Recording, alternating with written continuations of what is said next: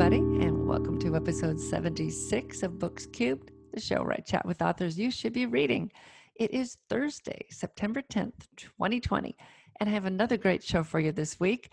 I am chatting with horror writer Carter Wilson. It's a great interview. I loved his latest book, The Dead Girl in 2A. We're going to get right to it, and I will see you after. So, I want to welcome Carter Wilson to the show this week. I'm really excited to be chatting with him. I really loved his book. I'm going to start out by reading his bio. Uh, hang on here. Okay. Carter Wilson is the USA Today and number one Denver Post best-selling author of six critically acclaimed standalone psychological thrillers, as well as numerous short stories. He is an ITW Thriller Award finalist, a four-time winner of the Colorado Book Award, and his novels have received multiple starred reviews from Publishers Weekly, Booklist, and Library Journal. His latest novel, The Dead Girl in 2A, was released in July 2019 from Poison Pen Press. He lives in Erie, Colorado, in a Victorian house that is spooky but isn't haunted yet, and we'll get back to that. And let's see. So I want to read just a real quick. Um, I, I, I found Carter. Somebody, I don't know who, somebody recommended your mailing list, your newsletter. Oh, yeah. and his great. newsletter is awesome. And so I think I, I probably listened to, uh, read uh, three or four newsletters, and I kept seeing the little thing about that dead girl in two A at the very top, and um, and then finally thought I got to check that book out, and oh, I, I I got the audio book, which I really really I thought the guy did the the woman and the man did a great job. So let me read uh, the description here from the Dead Girl in Two A, which was a winner of the 2020 Colorado Book Award and a finalist for the MPIBA Reading the West Award. Okay. Uh, this flight will take them somewhere they never expected to go. Jake Buchanan knows the woman sitting next to him on his business flight to Denver. He just can't figure out how he knows her. Clara Stowe isn't in Jake's line of work and didn't go to college with him. They have nearly nothing in common apart from a deep and shared certainty that they've met before. As their airplane conversation deepens, both struggle to find out what circumstances could have possibly brought them together. Then, in a revelation that sends Jake reeling, Claire admits she's traveling to the Colorado mountains to kill herself, and she disappears into the crowded airport immediately after landing. Dun dun dun, and that gives me chills pretty every good. time. Every time I read it, I love it. So you, um, I know you're you're you're a member of Mystery Writers uh, of America because you were in a collection with um, a bunch of other mystery writers. Yeah, there was. Uh, first of all, thank you for having me on your podcast, Most. I appreciate it. Sure. Um, yeah, I was in an R.L. Stine um, anthology where we were asked to write horror stories from a YA perspective. So I, I took a shot at that, and it got selected for for that book. So that was pretty exciting. That's exciting. Yeah, so that they were horror. I mean, I figure with R.L. Stine, it had to have been horror, but uh, with, it kind of threw me because it's from Mystery Writers of America. So horror writers are also in Mystery Writers. Yeah, so there, there's a there's a lot of crossover, and so R.L. Stine himself, for example, um, is very actively involved in MWA and ITW, which is the International Thriller Writers. So everyone's kind of part of everything. Um, I mean, you know, if you look at Stine's work, it's not it's horror, but for kids. So it's you know you couldn't compare it to some of the really gritty horror stuff out there. Um, so this was pretty light horror. Uh, it was kind of spooky, Halloweeny kind of kind of uh, entries that they were looking for. So that was a good challenge for me. And my daughter at the time was probably 12 or 13, so I gave my story to her to edit, and she's the only one who saw it before I submitted it. And she had some really good feedback, and uh, and yeah, it, it made the cut. So that was pretty cool. Very good idea. So, do you prefer? I see most of your stuff is um, horror, but very suspenseful. You have six full novels out, right? Yeah, I have six standalone novels out, and I kind of, you know, I, I probably technically labeled a thriller writer, um, but it's definitely on the dark side of things. Dark psychological suspense is really interesting to me. Um, I've probably gravitated a little bit. Like my first couple books were just really dark, and and I've I don't know if I've intentionally softened them up, but I've I've kind of gotten away from certainly some more of the violent aspects of the book. There's usually violence in all my books, but it's it usually is very infrequent. Um, so when it happens, it's very impactful. Um, and it's not so. My first published book was a serial killer book, but since then it hasn't been so much. You know, here's a serial killer book. It's more like, hey, here's a person who I think is interesting, and all this shit is happening to them, and what are they going to do? And usually, what happens to them is out of the ordinary. It's you know something that is not just typically. It's usually a very involved plot. Um, so that just that just interests me to see what they're going to do because I like to think like, well, what would I do in this situation? Um, and that's and that that goes to say that I don't outline. So I don't when I really don't know what they're going to do, I really don't know what they're going to do. I just throw stuff at them and I'm just like, okay, let's see what happens. And it might be interesting and it might not be, but I don't outline. So just it's fun for me to kind of follow that that journey as well. Oh yeah, definitely. And I, I like that, you know, talking about kind of the everyman aspect of throw them in the situation, what would they do? And I, I felt that very much with the girl in 2A, dead girl in 2A. You know, Jake just was just this nice guy. He had these issues. He had a daughter who'd had a car accident and and who'd been in the car with him when he had an accident. So he's got these issues he's dealing with, but he felt very much like any guy. And the fact that all of a sudden he's thrown into this thing and he's got to find this girl because he doesn't want her to kill herself I thought was great. And you know, in, in when you talked in the last news, uh, it might have been the last newsletter or maybe two times ago, you talked about violence for the sake of violence. You know, do you do you? It's not necessary. Right. Uh, and I feel the same way about sex. you know, like I don't. I write very few sex scenes. Almost, you know, you could probably maybe three out of my six books because you know does and that goes for anything you're writing. Does what you're doing in this moment serve the story and certainly i've cut stuff out and i'll sometimes i'll write an over the top violent scene because i'm in that moment and then i go back and read like all right that's way too much. It doesn't need to be that. Um, so a lot of it's a lot of it for sure is in the editing. Um, but yeah you're right. I'm very focused on the kind of the everyday person. And really how i write is i start with just an opening scene. And that scene is apropos of nothing, right? So it's just I'll think of a scene that if I were watching a TV show or reading it in a book and that was the opening scene, I would want to know more. So I wrote the Dead Girl in 2A, the opening scene where they're on the plane, and the idea that they're just they viscerally know each other somehow. Um, and and I didn't know anything about what their background was. And I wrote the scene and then I felt like there was something missing. And then I went back and added the fact that Clara was going to kill herself because that added this whole element of this relationship that's not even a relationship, but there's this responsibility now. It's like, do I just, you know, I'm not her hero. That's not my role, but I'm here to, but can I just, knowing that I'm connected to her, be okay that she's just leaving my life now? So then I spent the rest of the book trying to figure out what that opening scene meant.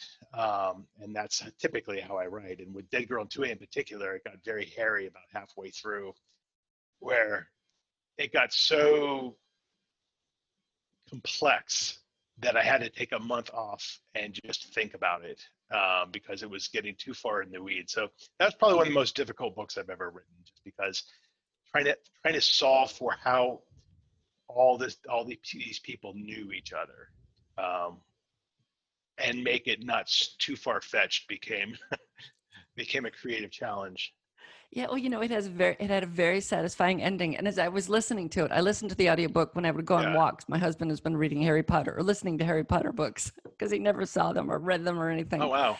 Yeah, so I'm like, you really, you know, you really need to listen to those.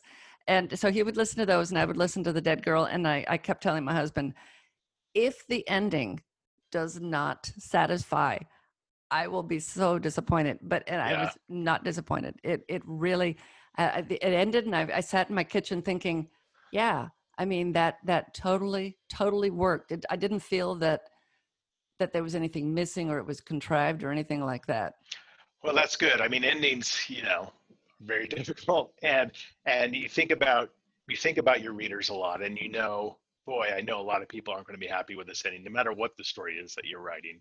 Um, and most of the time, I don't know what the ending is myself until I'm about maybe three quarters of the way done with the book. I'll kind of think of the ending.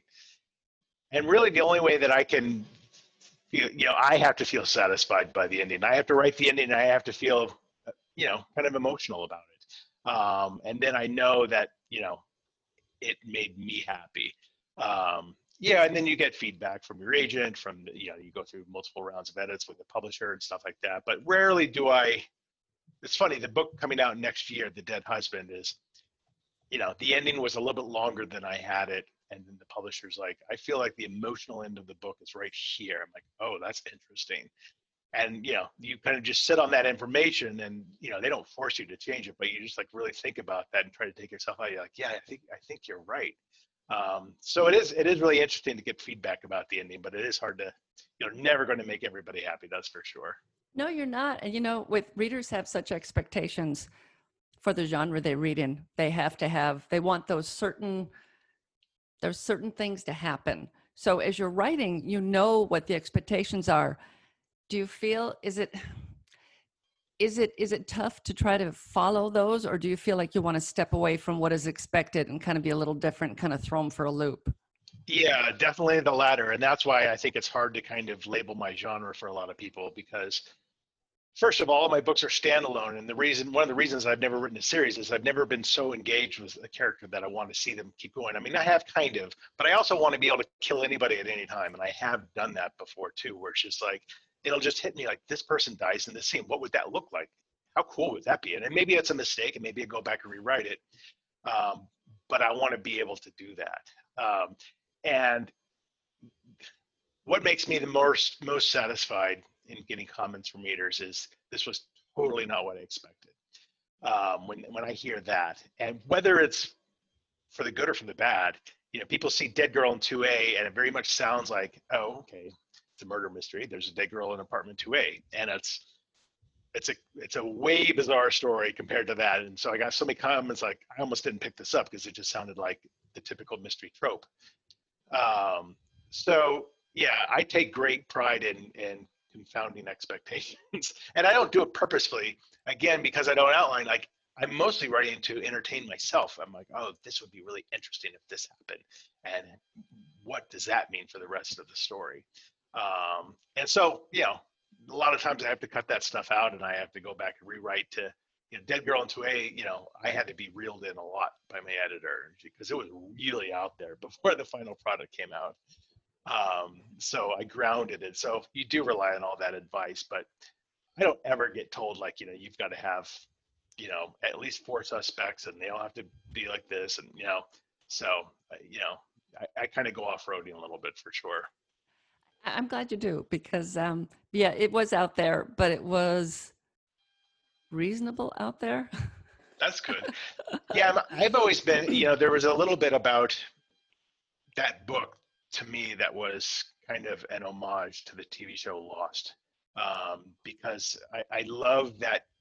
I love the idea of kind of the metaphysical, but then where it's grounded in enough, you know, maybe faux science that you're like, okay, I'll buy that um, that's super interesting to me because then you can go on a, a really interesting journey.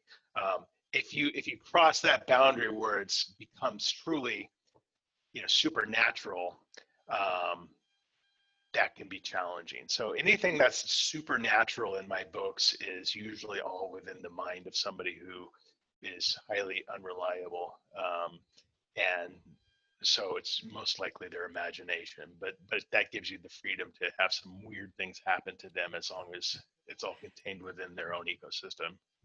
Do you think that um, writing weird and kind of offbeat things do you think that you have to have and do, do you consider yourself to be a little weird and offbeat?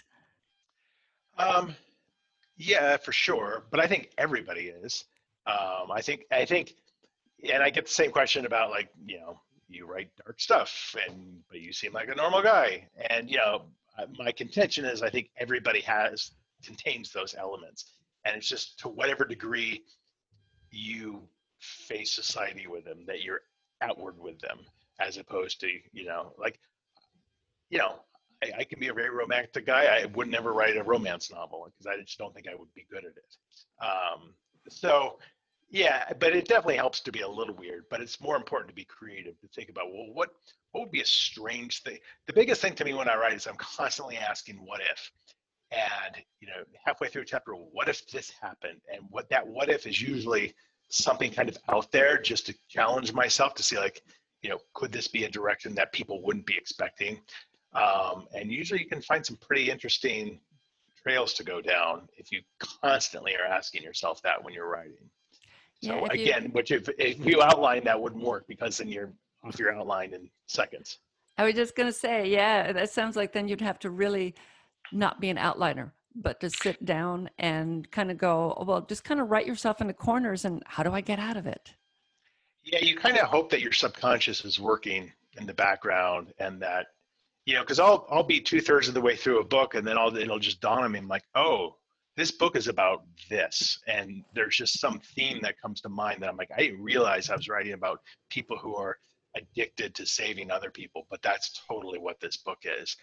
Um, you know, it, in the case of Dead Girl in 2A, I knew on the outset, you know, without the outline and only with the idea for the opening scene, I knew I wanted to write about the Colorado mountains, and I knew I wanted to write about memory. Those were the two that my story is going to deeply involve both of these things, and I have no idea how, but that was that was interesting to me. So you just hope that your subconscious is kind of somewhere weaving all that together, and it might take a while. That's why I don't write a book every th- you know 90 days. It Yeah. takes me a year. I was just going to say, yeah. Do you find that you have to, um, uh, are you a runner or do you, uh, do you do anything that helps you let your mind just kind of veg and kind of work the story? Yeah, well, I don't actually think about my stories until I sit down to write. So uh, yeah, I'm, I'm very active, um, and I have a full-time job as well in addition to this. So I only write around five o'clock every evening, and I sit down for about an hour. And you know, I sit down, and it's the same setting almost all the time, the same sound in the background, and that's when my mind opens up. I'm like, okay, where where was I? What's going on? I read the last few paragraphs. I'm like, oh yeah, that's right. And then I just sit there for a few minutes and just think about the direction. Um, and then you know, I try to I try to knock out 500 words. And if I do 500 words a day, you know, I can do a, a full manuscript plus multiple rewrites plus send it to my agent, get it back with her comments, and have it ready to go to the publisher within a year. Um, so I just, you know, do that and try to target a book a year and just, uh, you know, it, it, it's a great escape for me every night. It's like I get to go into this world that nobody else knows about but me and, and, and rarely even me. So Yes. so, fun. so you had said before you write for yourself and you don't really worry about the readers. Now, what about the awards? I mean, you've won quite a few awards. Do you, and I don't want to put thoughts in your head, but do you worry as you're sitting down to write, will this one be good enough compared to the last ones I wrote? I think about more. I mean, and, and that's not to be dismissal dismissive of my audience because I do think about, you know, am I going too far out there? I think a lot about my agent Pam because I know her. I've been with her for, um, geez, 17 years, um, and I, and sometimes I'll be writing something I'm like, oh, she's gonna hate this, and so I'll be aware because she's looking at things from a very like, you know, is can this sell? Are your readers going to like this? Um, and I just had a discussion with her yesterday about something that I just finished, and and there's some concerns in terms of is this get a little bit too dark? Is this crossing the bat? And I'm like, yeah, I, I knew that going into it. Um, but yeah, in terms of award, it's funny. Like uh, you get all these hopes up for a book that's coming out, and you just have no idea. I'm like, is this going to be something that the general public is going to love, or is it just going to be like, you know, moderately received? How much, how much support is the publisher going to get put behind it, or my own PR team put behind it? And you just don't know where it's going to lead to. So you just try to do the best you can and do something that makes you proud, you know, and then just kind of just let it go out there to the universe and and then just you know and by the time a book comes out i've usually written a whole other book by then. So it's like i'm almost i'm like oh yeah that's coming out now. And what was that about? Yeah, you have to go back and reread it probably. Yeah, it's a so are, are all are all of your books um, audio also? yes. Yep. Yeah and i haven't heard the i mean i got i got the books uh on they send you cds which i think i don't have a cd player um so I, i've listened to like the sample snippet on amazon but that's the most i've ever heard it so i didn't realize there were so many narrators so that's i'm glad they did a good job that's that's really cool Yeah, they did. There's a narrator. There's actually, I think, three narrators in Oh, wow. Dead Girl. So, cool. um, yeah, yeah. I, I don't want. I don't want to say anything. So I don't want to give anything away. Um, I, I don't want. I don't want to screw that up. So in your in your bio, you talk about the house you live in. It's not haunted yet. Do you have hopes? Not hopes as much as plans. Uh, I live in a neighborhood that they're all newer homes. I mean, 2000, but they're all um, they're all Victorian homes. So I built mine, or I had mine built, um, and it and kind of modeled after the haunted house at Disneyland. So it's uh, lots of bats outside, and it's got turrets, and it's green and purple, and gargoyles, and yeah, we, we I put on a good show every Halloween. I don't know about this year, but Jim, most Halloweens we get. To yeah, I, I was thinking of you the other day because I, I thought, oh, I can't wait to get your newsletter for October, and then I thought, wait a minute, it's COVID. You're not going to be able to have a haunted house. Yeah, I'm gonna do something in the lawn. So something where like kids can come and there's not candy in a centralized bowl. I might, I might just throw candy, yeah, have a big display and throw candy on the lawn and you can just go pick up a piece or, you know, I have to do something because it's, you know, the Yeah, numbers yeah, are gonna be way down. We we love haunted. We love Halloween, and we used to live in a in a neighborhood in Alabama, and we had almost an acre and a huge front yard. And I dug graves, and I made all the tombstones, and we had a tree right there, and I had a white picket fence around the graveyard, and Great. things coming out, and and then I I put um, I I did um, made myself look like a skeleton, and then I had a hoodie on, so you couldn't see my skeleton face until you got close to me That's so awesome.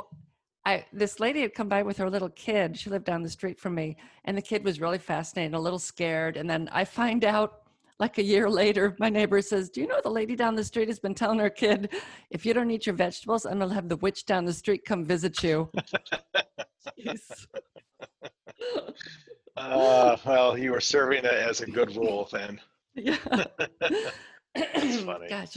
So I so I imagine that that that if you did a haunted house out or out or a haunted yard, that might give you some ideas for a future book, maybe. Yeah, maybe it's funny how like you know your ideas are just such transcendent things. Like you're just I, I don't sit there and think about what I'm going to write about next, but I might read an article one day and just be like, oh my god, that's really bizarre. And what what would happen if this? So that was the inspiration for Mr. Tender's Girl was about the Slender Man stabbings, and I took that in an entirely different way. And in fact, I st- stopped reading any. I read the initial article about it when it happened, these stabbings, and I didn't read anything else ever again about it because I wanted to write this story that was completely different, but inspired by that. So you never know what's going to spark you. Um, and again, with Dead Girl, it was just like, what would it be like if two people are on a plane and they were just convinced that they knew each other? What is that? Con- I wanted to see what that conversation looked like. Um, and I'm like, well, they have to really think that they knew each other for it to actually become a conversation. So, you know, it's just that little spark of an idea. And then all of a sudden I'm like, all right, I guess this is my book. Let's see where it's going to go. Um, How far, so how far did you get through the book before you knew what the ending was going to be? That was probably about halfway through after I took that month off. I literally covered my office walls, this office here, in those big sheets of 3M post it paper and had all these different colored markers. And I would come into my office for about an hour a day and I would just write words in different colors on these sheets of paper covering two walls. And I would just stare at these words and just try. I mean, it was almost like, you know, an FBI, like you're trying to figure out how everything's connected. I'm like, how are these people connected? And sometimes if just a single word would be like, oh, that's interesting. Maybe this person's more like this. Um, so I had a, probably a rough idea about the ending, and then it really firmed up about three quarters of the way through. Um, and then I still had to do, you know, probably five rewrites on it. So it was, it was a long slog. Nice. I, I like that. That that I the idea of the the writing. Although I've I uh, my office is covered in whiteboards, and I Oh. use you know the markers, all the different colored markers. Oh yeah, yeah. I have like 40 markers, and yeah, it's just covered everywhere with different colors. Um, I, I think it really helps to to see it all in one place. It does, yeah. And I'm a pretty visual person, but I had never done that before, and just the idea kind of came to me, and and there wasn't a singular aha moment, but there was kind of like what you said, seeing everything together your brain kind of collects the pieces, I think, more effectively and scraps of different, you know, Word documents. Um, so yeah, yeah, it was it was it was an interesting process to go through. Yeah, definitely. Um, so as a writer, every writer I talk to always has some bizarre purchase or, or something that they've done either to help them or to celebrate their writing. So have you got something that that either either was purchased because you wanted to write or because you were celebrating a book? Well, I did. I did. Uh, you know, after my first book came out in 2012, I did go out and buy like a a two hundred dollar ballpoint pen, which is such an extravagant to me. Like said, like this is what I'm going to use to sign my uh, thousands and thousands of, of copies of books, and you know, and I knew that was delusional even at the time, but it was it, was, it was nice. And then like you actually start signing books, like I really like sharpies. I would much rather sign in a sharpie anytime. Um, uh, but I will tell you the on a practical level, the best money I've ever spent writing, um, although it's hard to quantify, is I, I hire my own PR team for every book launch, who then works in conjunction with the publisher's PR and marketing team. Um, because it's so terribly difficult to even just get your name out there.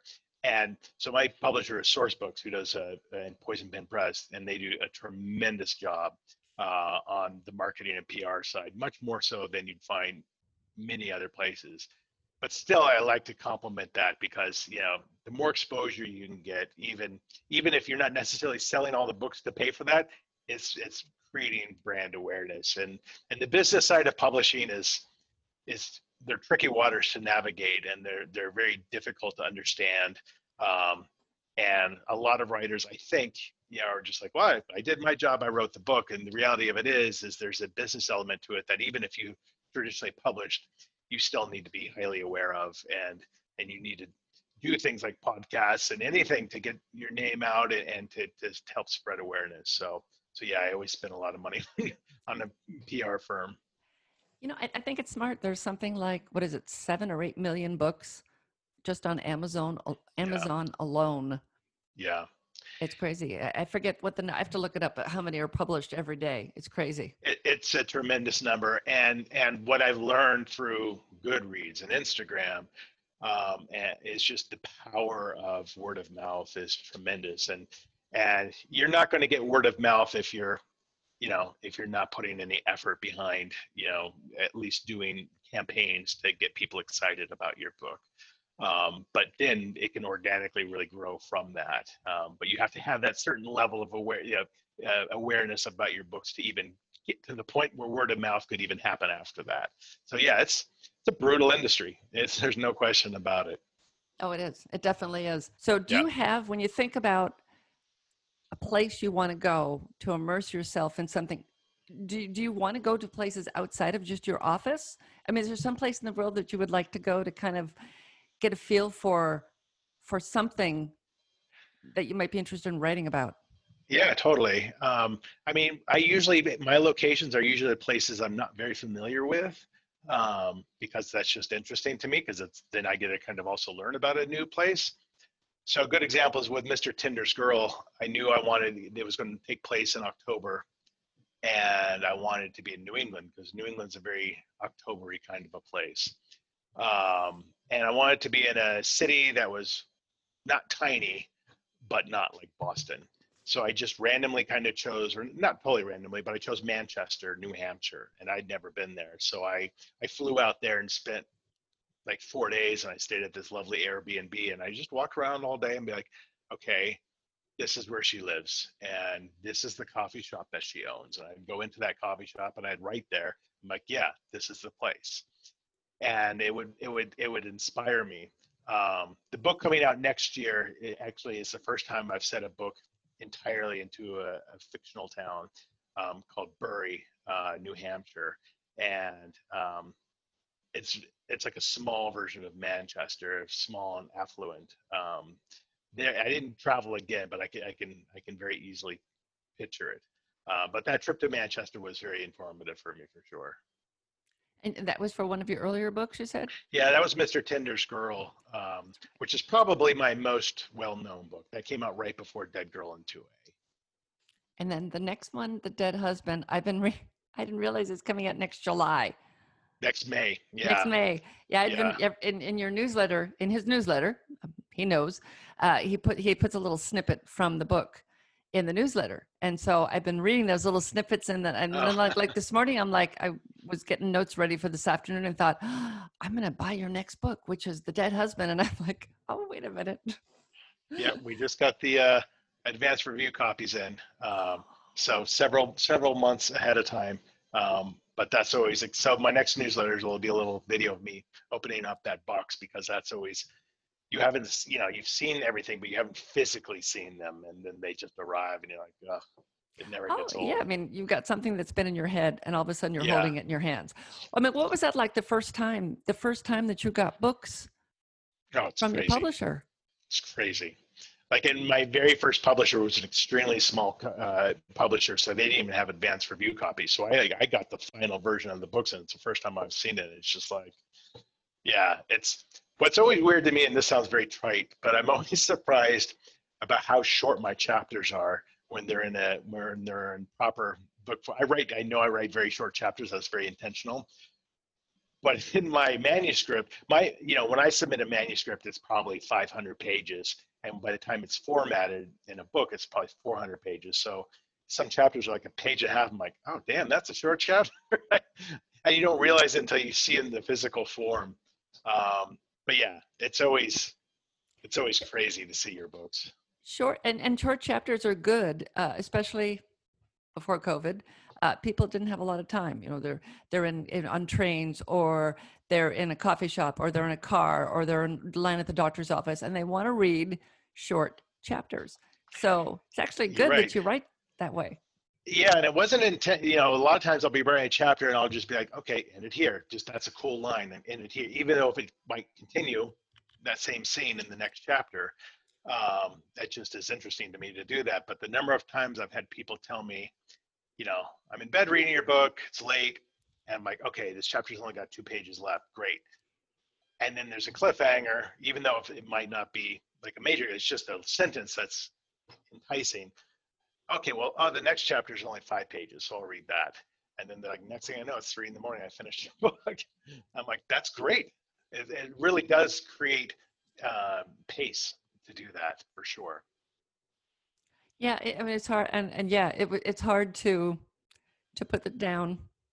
And yeah, you're right. You, you'll you'll open the book, and it's like a page and a half. I'm going to read this, and then you get to that line. And a lot of the lines in the Dead Girl, a lot of the end of the chapters were, ah, okay. I tell my husband, don't talk to me yet. I got to listen a little bit more. Oh, that's good. That's good. It's working. yeah, it worked really well. Yeah.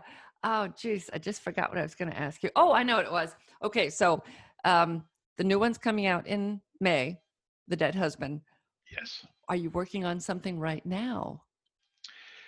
Yeah. So I actually just finished another book that um, takes place in the same fictional town as The Dead Husband. Um, and I'm about 25,000 words into something new that I told my agent she's probably not going to like it because it's I don't I don't know what it is. It's it, I've had this idea about this person in my head for several months, and so I'm writing about this um, girl, an 18 year old girl, and it's and it's not necessarily a thriller. I don't know what it is yet. It's just and it's, it's it takes place in the 80s, and it's it's just totally different. But I just I'm like I want to see what happens. Um, so I I'm kind of following her story a little bit and just you know seeing where she goes to, and it's and it might turn into a thriller, it might turn into horror. Uh, but yeah, so right now it's just it's just something that I want to write. So that's that's the definition of being kind of vain a little bit is right when it comes to writing for yourself. And it's like it might not ever go anywhere. Nobody ever might want it, and I'll just have it. But I'm like, I just want to see what happens. So hopefully, I won't spend too much time. with it. Yeah. Do you do you tend to just write one at a time? I mean, do you wait till you're done with a book and then start the next, or do you have a bunch of half started, half half finished drafts or half finished novels I'm- and then find yourself I'm- moving on to something different if it doesn't pan out. Yeah, no, I, I can't let something go. So, and I'm very singular focused. So I will, you know, once I'm writing something, I'm writing that, and that's I'm there's not going to be halfway through and I give up. I, I mean, it could happen. It hasn't happened yet. You know, I had one story. My first three manuscripts never sold. Um, I got an agent with my first manuscript, but my first three never sold. And the second or the third book that I wrote that I gave to my agent, she called me and she's like, this is never going to sell anywhere. she's like, this is way too like messed up and dark. And so I spent a year rewriting that book because I couldn't let it go, and then it still didn't sell. So Do you Yeah. think about self publishing? Indie publishing, I shouldn't call it self. I used to be a literary agent, and the term self publishing yeah, means that somebody has 10,000 copies of their one, on, one and only book in their garage. So, do you ever think about indie publishing any of those books that didn't sell? Because they, they, Um, they will always say, there'll be always be a company that'll say, this will never sell. And then the girls, the ladies I had on last week, um, two weeks ago, she writes horse equine yet young adult and she couldn't get an agent yet she sold i forget how many it was like 50000 copies on her own well, that's tremendous, uh, and that's probably more the exception. And and I'm certainly not against indie publishing. I mean, I, I there's a reason those first three books didn't sell, right? And I go back and look at them, or I don't actually, because I'm kind of embarrassed by them. But you know, I treat them as okay. Those were my training wheels. Those are that was me learning how to write because I had never written before. You know, I I started writing just very serendipitously um, in my early 30s, and you know, but if you know now that I have more of an audience, that's not to say that if a publisher didn't want something of mine for for some you know marketing reason or or you know any reason aside from just them not liking the book then i would be i'd be i wouldn't want to just necessarily let it go if i thought you know hey i could put this up and i've got a following that i think i could sell some of these um, but it, when i first started the whole publishing journey it was very important to me to be traditionally published i needed that validation because I had no idea if I was any good or not. So I needed that outside validation. And I know a number of people who have have gone the indie publishing route, and you know, and again, I'm not against it, but sometimes if you race to that end, you're putting out stuff that's not ready to be put out yet, um, and it's out there, and you know, it's forever out there. So you know, I I needed those three books to learn the basics of how to write a story. Um, and you know, every book I feel like I learn more and more. So, um, so yeah, it's a difficult decision to make for sure. Definitely. Well well i'm glad that you you uh, did not give up because we wouldn't have the dead girl in 2a um, which is really good. And um, i want to thank you for coming on today. And really quickly can you tell everybody how they can find you? And i'm going to put a link to carter's uh, newsletter in the show notes because you will want to join his newsletter because it is really good.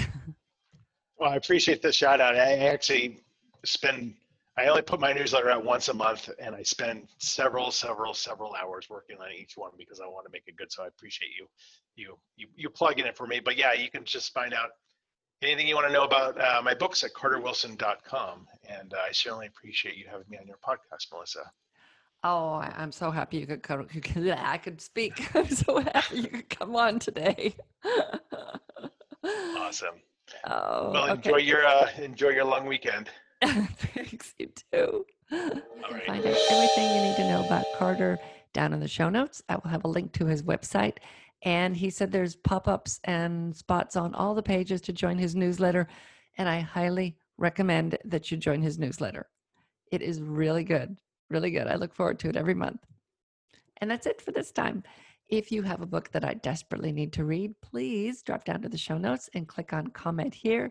It will take you over to our YouTube page where you can comment, tell me all about whatever you're reading or whatever you're writing that I need to read. And over on that page, they're all together because the show is all kinds of places. So this way I see the comments and um, I can comment or uh, find good books to read from them. So that's it. Like I said, I will be back next time with another great show. And in the meantime, go read a good book.